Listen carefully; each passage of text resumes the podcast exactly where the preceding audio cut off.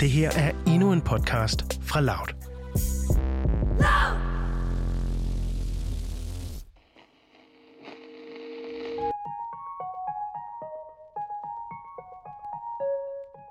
Vi står i et fuldstændigt øde, snedækket landskab i det indre Mongoliet. En selvstyrende region i det nordligste Kina. Det er december, og klokken er to om morgenen lokal tid, da en lille rumsonde på 1 gange 1 meter lander i sneen. We are getting word at this minute that the return module of Chang'e 5 has successfully landed Under en time efter landingen ankommer kinesiske militær- og videnskabsfolk til landingsstedet i helikopter og militærkøretøjer med kraftige spots, der lyser landskabet op. The ground personnel have arrived at the landing spot of the return capsule of the Chang'e 5 mission. Et kinesisk flag bliver placeret ved siden af den øh, lettere afsvedende kinesiske rumsonde, som altså har en meget dyrbar last ombord. Cirka 2 kilo sten og jord fra månen. Faktisk de første prøver fra månen, der er blevet hentet til jorden i over 40 år.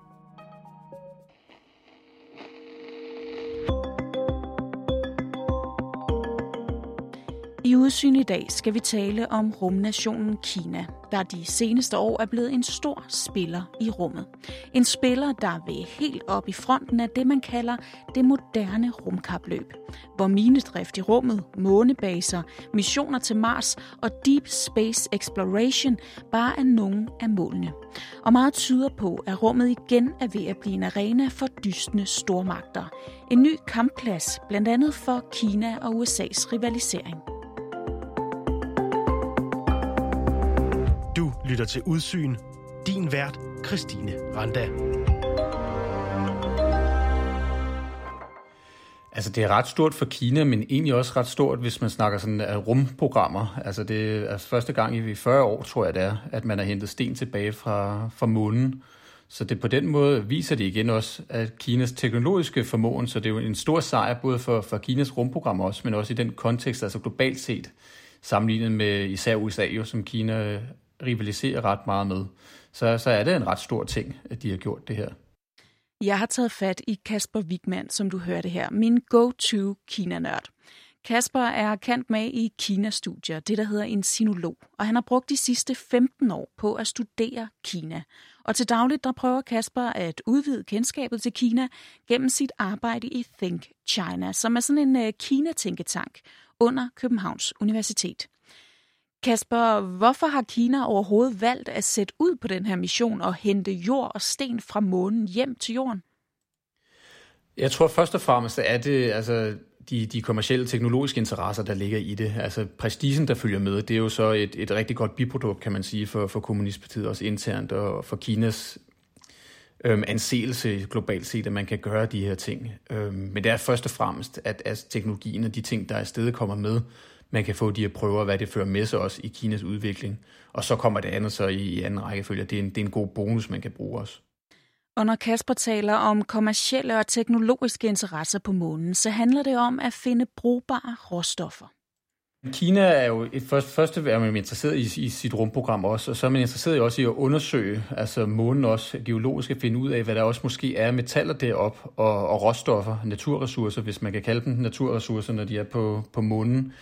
For det har Kina jo et behov for også fremtiden med den teknologiske fremdrift, som Kina også gerne vil have, er man også afhængig af de edelmetaller, der måske er på månen. Så derfor er det også vigtigt i den sammenhæng også at få, få hentet nye, kan man sige, øhm, prøver fra månen til, til jorden igen. Ja, for Kina bruger blandt andet sjældne og dyre edelmetaller til meget af den teknologi, som de producerer lige nu, såsom smartphones. Og de vil gerne have adgang til flere af de her råstoffer, som nok findes flere steder ude i rummet.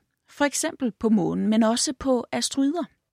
Jamen det er jo, altså vi ved jo, på jorden er vi jo i gang også med at, at hente alle de råstoffer, vi kan, og Kina er jo også kraftigt til stede i Afrika også for at få alle de råstoffer, der skal til, blandt andet i, i chipteknologi og i smartphones og alle de her ting.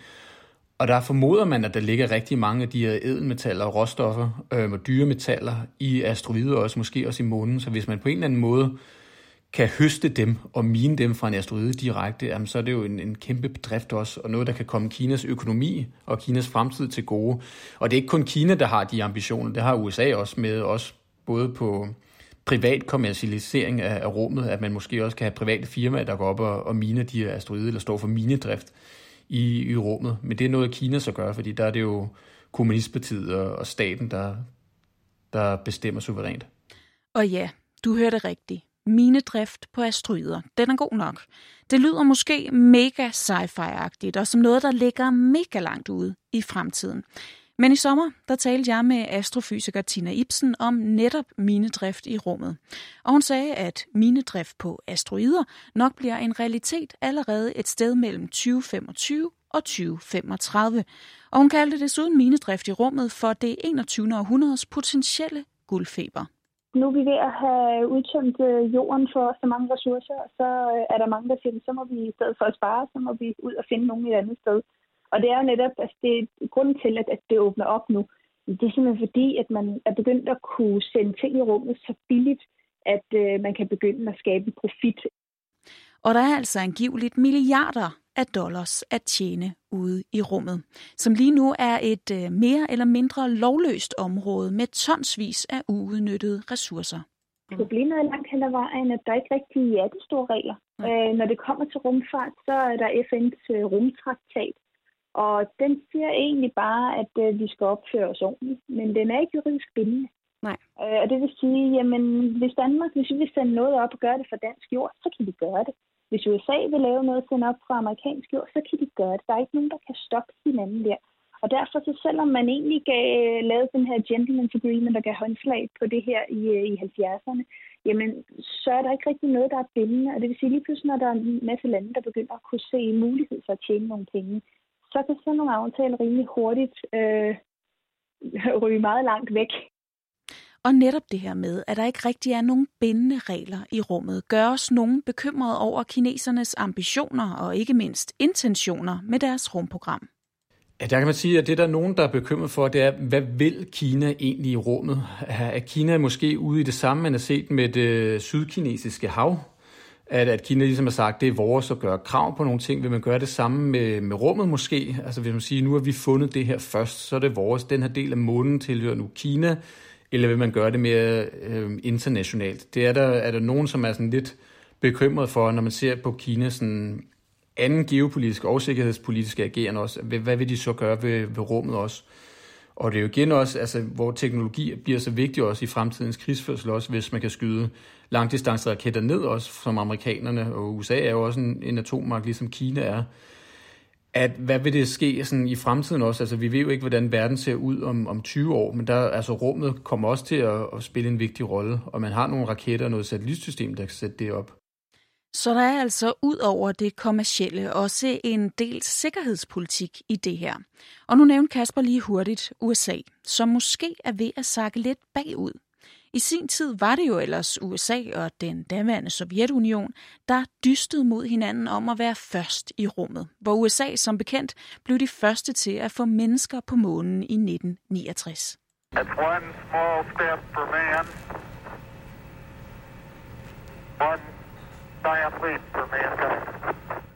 Men især de seneste år er Kina altså i den grad kommet med i kapløbet, det nye rumkapløb. Og i januar 2019 kom de faktisk først, da de formåede som det første land i verden at lande en rumsonde på den mørke side af månen, altså den side af månen, som altid vender væk fra jorden, et hidtil uudforsket område. We begin with an historic achievement for China's space program this morning. Chinese state media reports a spacecraft has successfully landed on the dark side of the moon. The rover touched down this morning on the moon's largest impact crater, and this marks the first ever landing on the far side, which faces away from Earth. Det var ret historisk også, især den kontekst af, at, at NASA har været underfundet, og ikke rigtig, det amerikanske rumprogram har ikke rigtig været prioriteret særlig meget, og det sker, kommer nok til at ske nu, fordi Kina er så ambitiøs i deres rumprogram. Ja, og Kinas mission til den mørke side af månen blev nok lidt et uh, Sputnik-øjeblik for USA. Sådan formulerer Kasper det i hvert fald. Og inden jeg giver ordet tilbage til Kasper, så lad mig lige forklare, hvad han mener med det. Det er jo sådan, at rumkapløbet mellem USA og Sovjetunionen for alvor blev skudt i gang, da Sovjetunionen tilbage i 1957 blev det første land til at sende en satellit i kredsløb om jorden. Et øh, lidt ydmygende øjeblik for USA. Og kinesernes øh, succesfulde mission til månens mørke side var nok heller ikke noget, amerikanerne ligefrem jublede over. Så det var virkelig et Sputnik-øjeblik for USA, at, at den der rumsonde landede på den mørke side af månen som det første land i hele verden. Men om USA så ville have kunne gøre det, hvis man prioriterede det. Altså man har jo ikke prioriteret NASA og rumprogrammet længere, så jeg tror også, det er, at de politiske ambitioner fra kinesisk side over for de amerikanske mangel på samme, hvis man skal sige det sådan, der gør, at Kina til sydenlandet ligger lidt mere fremme end USA. Men efter den her kinesiske sejr i rummet, der begyndte der faktisk at komme mere fokus på rummet igen i USA. Og for lidt over et år siden, der proklamerede Trump, at øh, USA nu har fået sig en såkaldt Space Force. Space. Gonna be a lot of things happening in space. Because space is the world's newest warfighting domain. Amid grave threats to our national security, American superiority in space is absolutely vital. And we're leading but we're not leading by enough, but very shortly we'll be leading by a lot. The Space Force will help us deter aggression and control the ultimate high ground. With today's signing, I will proudly appoint General J. Raymond, the first Chief of Space Operations, and he will become the very first member of the Space Force, and he will be on the Joint Chiefs Og så sent som i starten af december 2020, der præsenterede den amerikanske vicepræsident Mike Pence de 18 NASA-astronauter, som skal være med til at få USA tilbage på månen, efter planen allerede i 2024. Fly me to the moon. NASA has selected 18 astronauts for a program that could establish a sustainable presence on the moon and prepare for future trips to Mars. Vice President Mike Pence revealed the list of new astronauts for the Artemis program yesterday at the Kennedy Space Center. He said the first woman to walk on the moon will come from this group. It's now my honor to announce the names of the Artemis astronauts who will take us back to the moon and beyond. Kina holder USA på dupperne i det her, og på mange andre sammenhænge, i den her stormagtsrivalisering, vi for alvor ser udfolde sig mellem USA og Kina. Men Kasper, betyder det også, at rummet bliver en, øh, en ny kampplads mellem Kina og USA? Jeg tror i hvert fald, det er, det er en af de mange kamppladser, der kommer til at være mellem øh, USA og Kina. Altså deres forhold øhm, er jo stærkt nedadgående, og det bliver bestemt ikke bedre, heller ikke når, når Biden bliver svoret ind om, om små 14 dage. Øhm, så det rumkapløbet bliver nok også en af dem, altså hvis Biden også vil prioritere det. Og der var det på, på den forrige rummission, øhm, hvor man havde øhm, det her fartøj på den mørke side af månen. Altså der var folk fra NASA jo nødt til at tjekke kineserne over for adgang til de data. Og der har man også fra NASA's side sagt nu, at man ikke samarbejder med kineserne, øhm, at de ikke må få lov til at få del i NASA's øhm, data. Så der kommer kineserne nok også til at svare igen også med de rumprøver, de nu har hentet ned nu. Det er ikke sikkert, at, at folk fra NASA og amerikanske forskere får lov til at kigge i dem. Øhm, så på den måde ser man også den her rivalisering også fortsætte i det her felt med, med rumudforskning. Og som det nok også er gået op for amerikanerne, så er kinesernes rumudforskning altså ambitiøs, og kineserne har mange mål i rummet, som også kan tro USA's position. Kina har også snakket om, at man vil lave en, en månebase. Inden for de næste 10 år skal man have en, en base på månen. Og så i, vil man også have en, en bemandet rummission, altså sende kinesere på månen også, inden for os de næste 10-20 år. Der er stadigvæk kun amerikanerne er de eneste, der har været fysisk på månen. Og det vil kineserne også gerne slå, og det vil også være en, en kæmpe fjer i hatten for Kommunistpartiet Xi Jinping, og Kina især over for USA, hvis man kan lykkes med det. Men det er altså ikke kun over for USA og omverdenen, at Xi Jinping og Kommunistpartiet gerne vil spille med deres teknologiske muskler og opnå prestige. Rumprogrammet skal også bruges internt til at imponere den kinesiske befolkning. Jamen, den bliver helt sikkert brugt til, til propaganda også, at kineserne kan være stolte af deres land, hvilket de også er i forvejen. Altså, det er jo en, en enorm bedrift, kan man sige. Alt andet lige også det, de gjorde for et par år siden. Og det, de ting, de har formået, nu skal man også huske på, hvad Kina er kommet af de her sidste 70 år, så er det en, en enorm formåen, at Kina er kommet dertil på så relativt kort tid.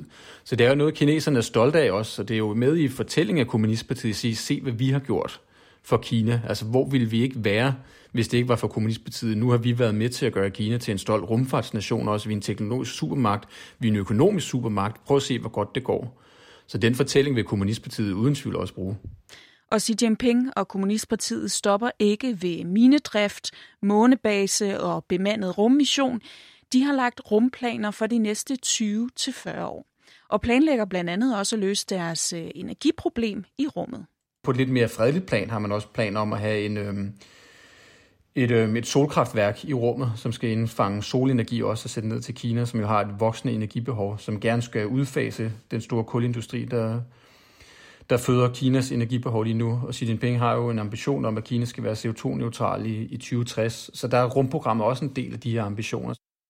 Og så vil kineserne selvfølgelig også gerne til Mars. Man er meget ambitiøs faktisk med sit, sit rumprogram også, og vil gerne have også en, en prøvemission til Mars i 2030, har man sagt, som så også, ligesom man har gjort nu på månen, skal hente prøver tilbage til jorden fra Mars. Og den månebase, som Kasper nævnte tidligere, skal blandt andet være med til at gøre det muligt for kineserne at komme endnu længere ud i rummet. Det er, det er et vigtigt sted også, og også en base for altså, fremtidig rumforskning, også hvis man skal sende andre fartøjer til Mars. Og lige nu er det jo mest robotter, der er deroppe. Øhm, altså man kan sige, at Kina har jo også en, en overbefolkning, så der er en masse ting, der, der er spændende med at være først på de her områder, og man har planer også om at udsende rumsonder helt ud til, til Jupiter, altså den helt sådan, fjerne del af, af rummet og vores, egen lille, vores eget lille solsystem. Så der er en base på månen, en, en, en del i de større ambitioner også. Om det så vil lykkes, det er, jo, det er jo så en anden side af sagen. Men kineserne er meget ambitiøse i deres planer, som jo ligger langt, langt ude i, i fremtiden. Og netop at være først og at være så ambitiøs i rummet kan blive en klar fordel for Kina, hvis det altså lykkes dem at opnå deres mål. Hvis man er en af de første, der finder måske nogle metaller, vi slet ikke har på jorden, det kan man jo sagtens forestille sig, der kan bruges til at udvikle en helt ny teknologi, vi slet ikke havde forestillet os i, i fremtiden.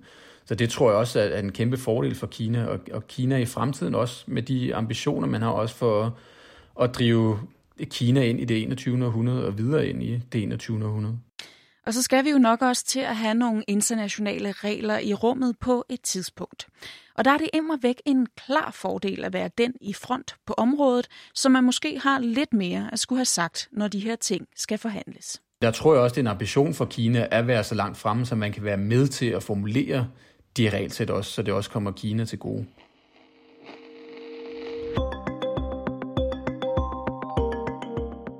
Der er ikke nogen tvivl om, at der er et fornyet fokus på rummet, og at vi lige nu ser starten på et moderne rumkapløb med nye store spillere som Kina, for ikke at nævne alle de private aktører som Elon Musk SpaceX, der også er kommet på banen. Og med et kapløb følger der konkurrence og rivalisering og et potentiale for at flytte allerede eksisterende konflikter ud i en ny arena. Men der følger også midler og et politisk fokus, som måske kan gøre, at vi de kommende år igen vil se store bedrifter i rummet. Og opleve ting, vi indtil videre kun har set i sci-fi-film.